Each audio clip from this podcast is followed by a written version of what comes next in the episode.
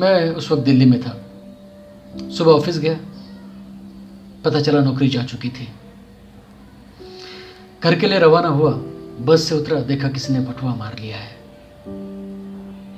बटुए में मेरे एक दो आईडी कार्ड्स थे, एक माँ की चिट्ठी थी और कुल नौ सौ रुपये भाई साहब, जब किसी की नौकरी जाती है ना तो ये नौ सौ रुपये भी नौ लाख के बराबर लगते हैं। परेशान तो था ही मैं, लेकिन एक डर भी था।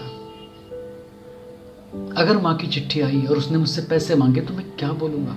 क्या करूँगा? इसी कश्मकश में था मैं। पाँच छह दिन बीत चुके थे। और जिसका डर था, वही हुआ। माँ की चिट्ठी आई। मैंने चिट्ठी खोली, मैंने पढ़ा। तो उसमें लिखा था, बेटा, तेरे भेजे हुए पैसे मिले। अच्छा क्या तूने इस बार पैसे जल्दी भेज दिए। मेरे भेजे हुए पैसे मिले? लेकिन मैंने तो कोई पैसे भेजे ही नहीं थे। मुझे लगा शायद जो मैंने पिछले बार पैसे भेजे थे, उसी का माने ज़िक्र किया होगा। मैं फिर अपने काम की तलाश में लग गया।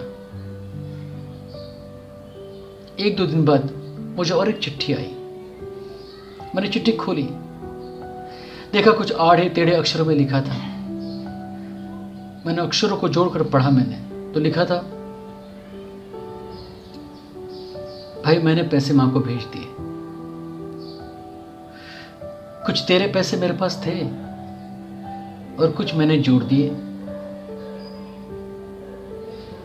कुल मिलाकर पाँच हज़ार माँ को भेज दिए। माँ तेरी हो या मेरी हो?